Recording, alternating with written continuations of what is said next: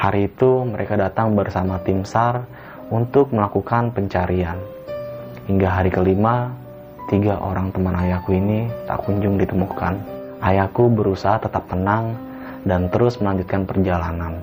Dan ketiga teman ayahku dianggap meninggal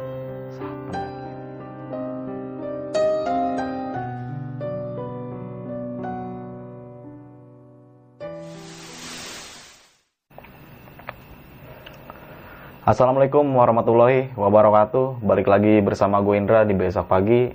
Sebelumnya gue sangat berterima kasih banget Buat teman-teman semua yang sudah mensupport Menonton besok pagi sampai saat ini.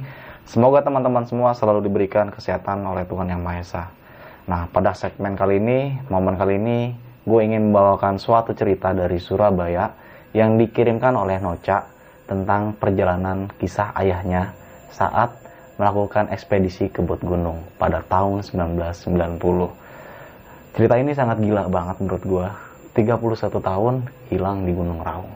Nah, buat kalian semua yang penasaran sama ceritanya, lu harus simak sampai habis cerita ini. Karena banyak banget poin-poin yang bisa lu ambil.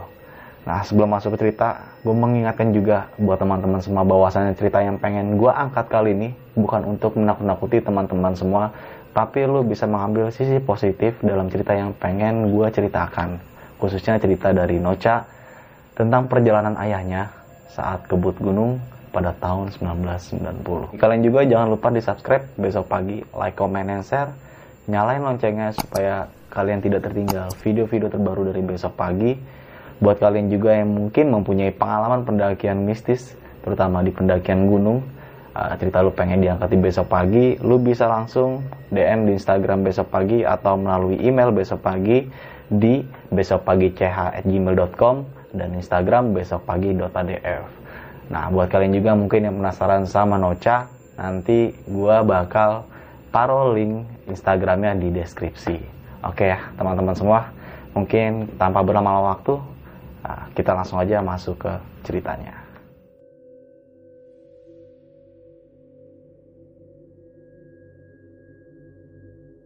Akhir dari perjalanan ke But Gunung. Ini adalah kisah pengalaman pendakian gunung yang tidak akan bisa dilupakan oleh ayahku. Semasa kuliah, sekitar tahun 1990, ayahku aktif mengikuti kegiatan-kegiatan pencinta alam. Aktivitasnya mulai dari panjat tebing, jelajah alam, sampai pendakian gunung. Di satu waktu, ayahku diajak untuk mengikuti sebuah kegiatan pendakian yang bernama Kebut Gunung. Kebut gunung ini adalah kegiatan seperti Seven Summit, yaitu mendaki tujuh gunung di Jawa Timur secara berurutan dalam kurun waktu sekitar dua minggu. Kegiatan ini secara berurutan dimulai dari mendaki Gunung Welirang, Gunung Arjuno, Gunung Anjasmoro, Gunung Bromo, Gunung Semeru, Gunung Ijen, dan yang terakhir adalah Gunung Raung. Peserta kegiatan ini ketika berangkat berjumlah sekitar 30 orang yang berasal dari komunitas yang berbeda-beda. Karena berasal dari komunitas yang berbeda-beda, di dalam rombongan pendaki ini terdapat beberapa tim-tim kecil yang memisahkan antara satu komunitas dengan komunitas lainnya. Meskipun berangkat bersama, di perjalanan belum tentu antara satu tim dengan yang lain menjadi akrab kebanyakan hanya bergaul dengan satu tim saja. Karenanya ayahku kurang tahu menahu soal adanya kejadian-kejadian aneh yang mungkin dialami oleh tim lain. Yang ayahku bisa ceritakan hanyalah apa yang dialami beliau sendiri selama pendakian ini berlangsung. Karena jumlah anggota yang banyak dan cukup tercerai-berai, karena adanya gap antar komunitas, maka leader dipilih sebanyak tiga orang Leader yang dipilih dari pendakian ini adalah tiga orang yang paling senior dari satu komunitas yang mengadakan acara ini. Nantinya para leader ini dibagi ke tiga kelompok yang isinya 8 sampai 10 orang. Satu komunitas pada acara ini rata-rata mengirimkan 1 sampai 4 orang. Sehingga ketika dibagi dalam kelompok, jumlah anggota kelompok menjadi bervariasi. Kebetulan komunitas yang ayah ikuti adalah komunitas penyelenggara sehingga pesertanya lebih banyak yaitu 8 orang termasuk tiga orang leader yang merupakan senior ayahku Secara singkat, pendakian dimulai dari Gunung Welirang. Mendaki dari daerah Tretes, lalu turun Gunung Welirang di Prigen. Kemudian rombongan naik angkutan ke Lawang dan lanjut mendaki Gunung Arjuno. Ketika mendaki Gunung Arjuno, ada sebuah kejadian yang dialami ayahku. Meskipun tidak ada sangkut pautnya dengan inti dari cerita ini. Di malam hari, setelah maghrib, ketika ayahku dan rombongan sampai di pos 2, penjaga pos itu memperingatkan untuk menginap saja di pos. Karena di depan akan ada pasar setan. Rombongan pun menurut dan semua mendirikan tenda di sekitar pos itu. Benar saja, saat malam semakin larut, lambat laun terdengar kemeramaian dari arah depan menuju ke puncak. Terdengar riuh seperti berada di dekat pasar yang ramai pengunjung. Suaranya benar-benar seperti kegiatan jual beli di pasar. Ada yang seperti menjajakan dagangan, ada yang menawar, ada yang seperti mengobrol, ramai sekali. Untung saja ayahku saat itu tidak melanjutkan perjalanan ke puncak pada malam itu juga. Setelah turun Gunung Arjuno, di daerah Cangar, perjalanan langsung berlanjut ke arah Malang menuju ke Gunung Bromo. Rombongan melintasi lautan pasir berbisik menuju kawah Bromo, kemudian dilanjuti berjalan ke Gunung Semeru, menuju puncak Mameru yang merupakan puncak gunung tertinggi di Jawa. Setelah mendaki Gunung Semeru dan puncak Mahamerunya, rombongan memutuskan untuk menuju Gunung Ijen. Terlebih dahulu sebelum Gunung Raung. Meskipun Gunung Raung lebih dekat dari Kabupaten Lumajang, yang merupakan lokasi turun gunung dari Semeru. Setelah mendaki Gunung Ijen, rombongan pendaki sudah sangat berkurang jumlahnya. Dari yang awalnya berjumlah 30 orang, hanya tersisa 14 orang. Memang karena perjalanan yang berat karena harus naik turun gunung hanya berjeda saat naik kendaraan menuju gunung ini mengakibatkan banyak anggota rombongan pendaki yang sudah berapi-api ketika berangkat menjadi kelelahan. Daripada memaksakan diri melanjutkan perjalanan, memang lebih baik berhenti dan pulang kembali ke Surabaya. Di antara yang tersisa itu, 8 orang di antaranya adalah rombongan ayahku tiga orang perempuan dari komunitas lain yang masih bertahan sampai Gunung Ijen, dan tiga orang laki-laki dari rombongan yang berbeda lagi. Pada saat itu, mereka sepakat untuk memutuskan untuk beristirahat sejenak. Ayahku dan rombongannya memutuskan untuk berkemah di Alas Purwo Banyuwangi.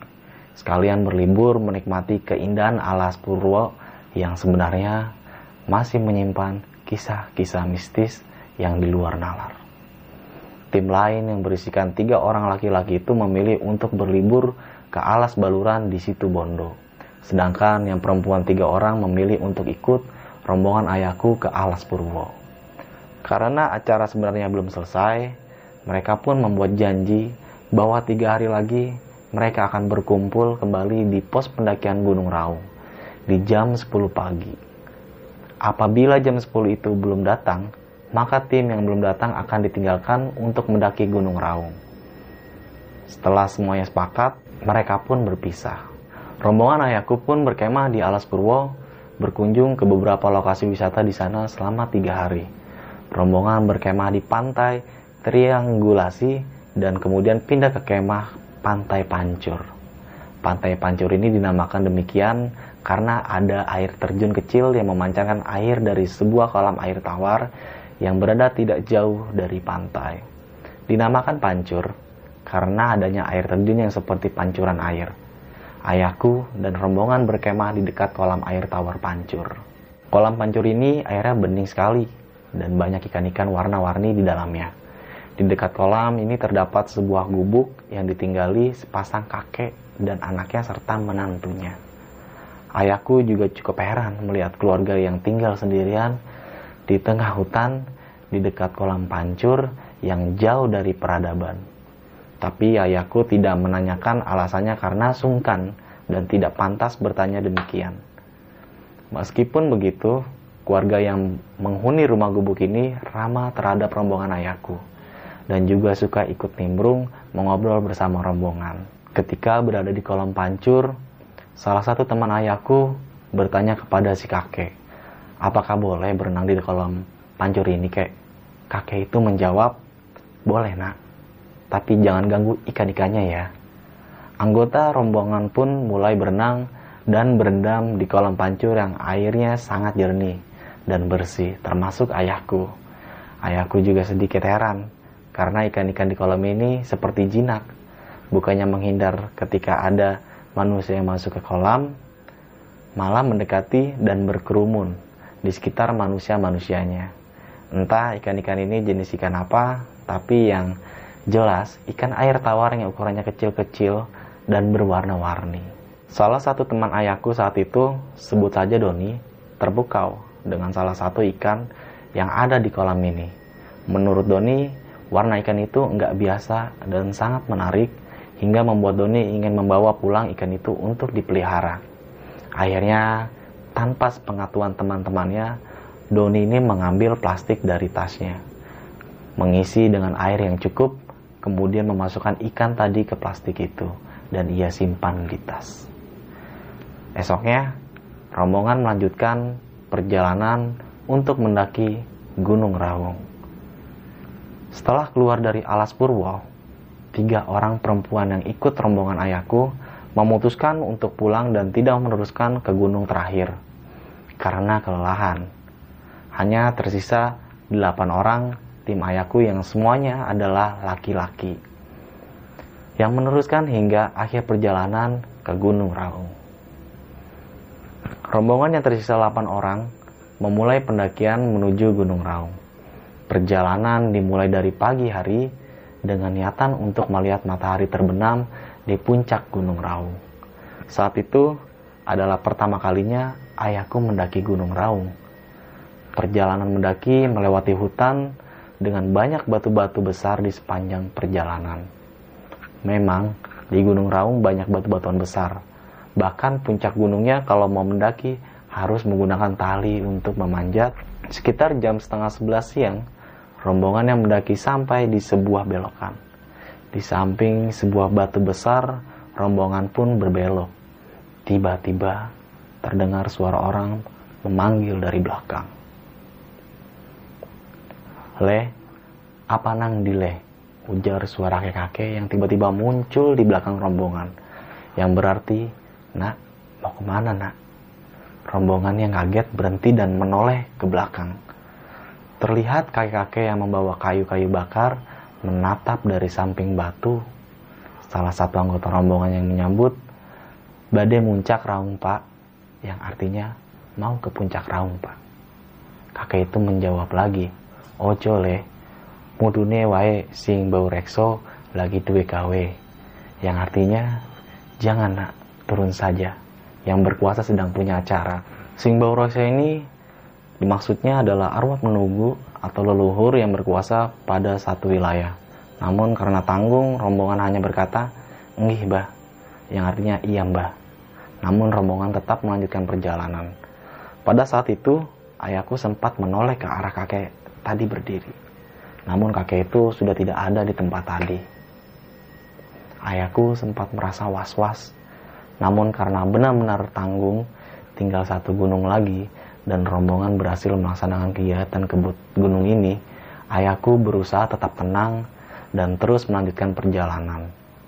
Di tengah perjalanan tak jauh setelah bertemu kakek tadi, tiba-tiba Doni berteriak, Aduh!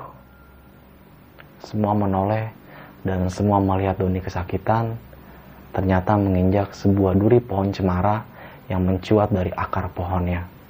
Duri ini panjangnya sekitar 18 cm dan keluar dari tanah yang cukup gembur, sehingga tak terlalu tampak apabila kurang berhati-hati saat berjalan.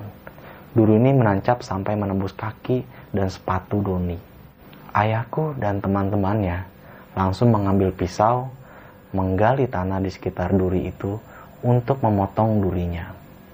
Duri itu tidak dapat langsung dicabut karena dapat menciptakan pendarahan yang akibatnya bisa fatal. Empat orang, termasuk ayahku, saat itu langsung membuat tandu dari baju-baju dan kayu panjang untuk membawa Doni turun. Tiga orang lainnya, yaitu orang senior yang juga merupakan leadernya, memutuskan untuk terus melanjutkan perjalanan. Karena tiga orang ini tetap memaksa untuk lanjut, mau tak mau lainnya hanya bisa pasrah dan beranjak menggotong Doni yang sakitan turun gunung. Saat itu ayahku dan teman-temannya sudah mengajak tiga orang senior ini untuk ikut turun, tapi mereka kukuh ingin mendaki Gunung Raung. Ayahku sempat berucap bahwa mungkin saja petaka yang dialami Doni ini adalah sebuah pertanda bahwa mereka tidak diperkenankan untuk melanjutkan pendakian ke puncak Gunung Raung. Saat membawa Doni turun, Doni tiba-tiba berkata, Opo iki aku kuala tio goro-goro aku njuk iwa neng pancur. Yang artinya, apa ini aku kualat ya, gara-gara aku ambil ikan di pancur. Ayahku hanya bisa menggeleng-gelengkan kepalanya. Semua sudah terjadi dan tidak ada lagi yang perlu disesali. Doni juga menceritakan kejadian aneh saat itu sudah membawa ikan. Di perjalanan menuju Gunung Raung, menggunakan angkutan umum, Doni sempat mengecek ikannya di tas. Namun ikan itu menghilang, menyisakan plastik berisi air yang kosong. Bagaimana mungkin seekor ikan yang normal bisa menghilang begitu saja dari dalam plastik yang tertutup rapat? Sesampainya di bawah, di pos pendakian, rombongan berlima ini segera ditolong oleh penjaga pos. Salah seorang di antaranya langsung berlari turun ke pemukiman untuk mencari pertolongan dari warga yang memiliki sepeda motor. Tak lama setelah rombongan ayahku sampai di pos, terlihat halimun atau kabut yang tiba-tiba turun menyelimuti jalur pendakian. Ayahku yang masih merasa was-was memandang ke arah jalur pendakian, berharap tiga orang temannya yang tetap lanjut tidak mengalami masalah apa pun. Penjaga pos pun mengajak ayahku masuk ke pos begitu melihat Halimun yang menyeruak. Takutnya ayahku bisa tersesat karena jarak pandang yang sangat terbatas. Penjaga pos yang tadi turun ke desa baru sampai di pos saat malam hari bersama beberapa warga yang mengendarai motor.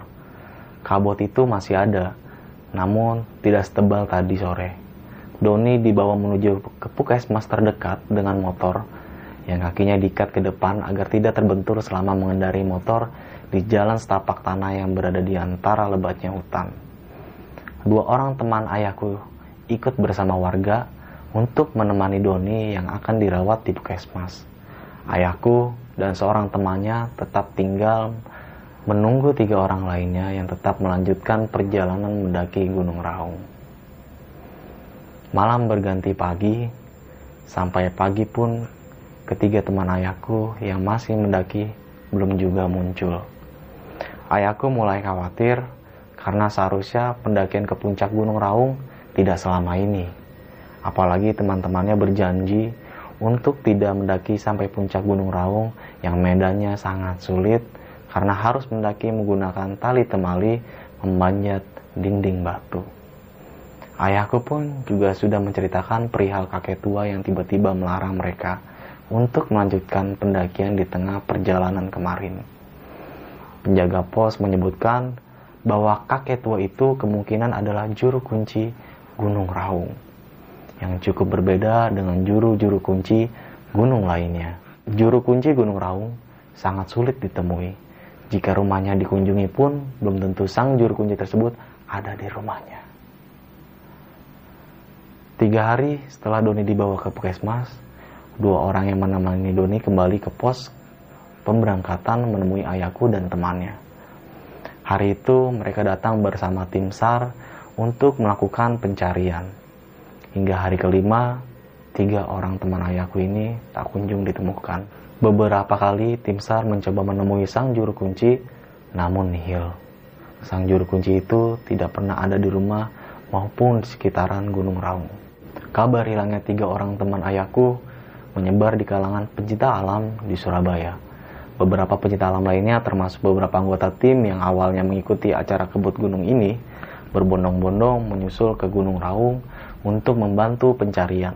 Ayahku terus bertahan di Gunung Raung, membantu di dapur pos pemberangkatan untuk menyediakan logistik bagi tim pencari. Kondisi fisik ayahku pun sudah kelelahan setelah berhari-hari naik gunung saat kebut gunung. Di hari kelima, setelah pencarian dilakukan, ayahku dipulangkan agar dapat beristirahat. Karena pada saat itu hanya tersisa ayahku saja yang sama sekali belum pulang ke Surabaya. Sampai saat ini, tiga orang teman ayahku tidak pernah ditemukan. Pencarian dihentikan beberapa hari setelah ayahku pulang. Dan ketiga teman ayahku dianggap meninggal saat pendakian. Penjelasannya, ketiganya tersesat saat pendakian akibat turunnya halimun yang benar-benar membatasi jarak pandang. Kita hanya bisa mendoakan semoga ketiga pendaki yang hilang dan pendaki-pendaki lainnya yang hilang saat mendaki gunung diterima di sisi Tuhan Yang Maha Esa. Amin.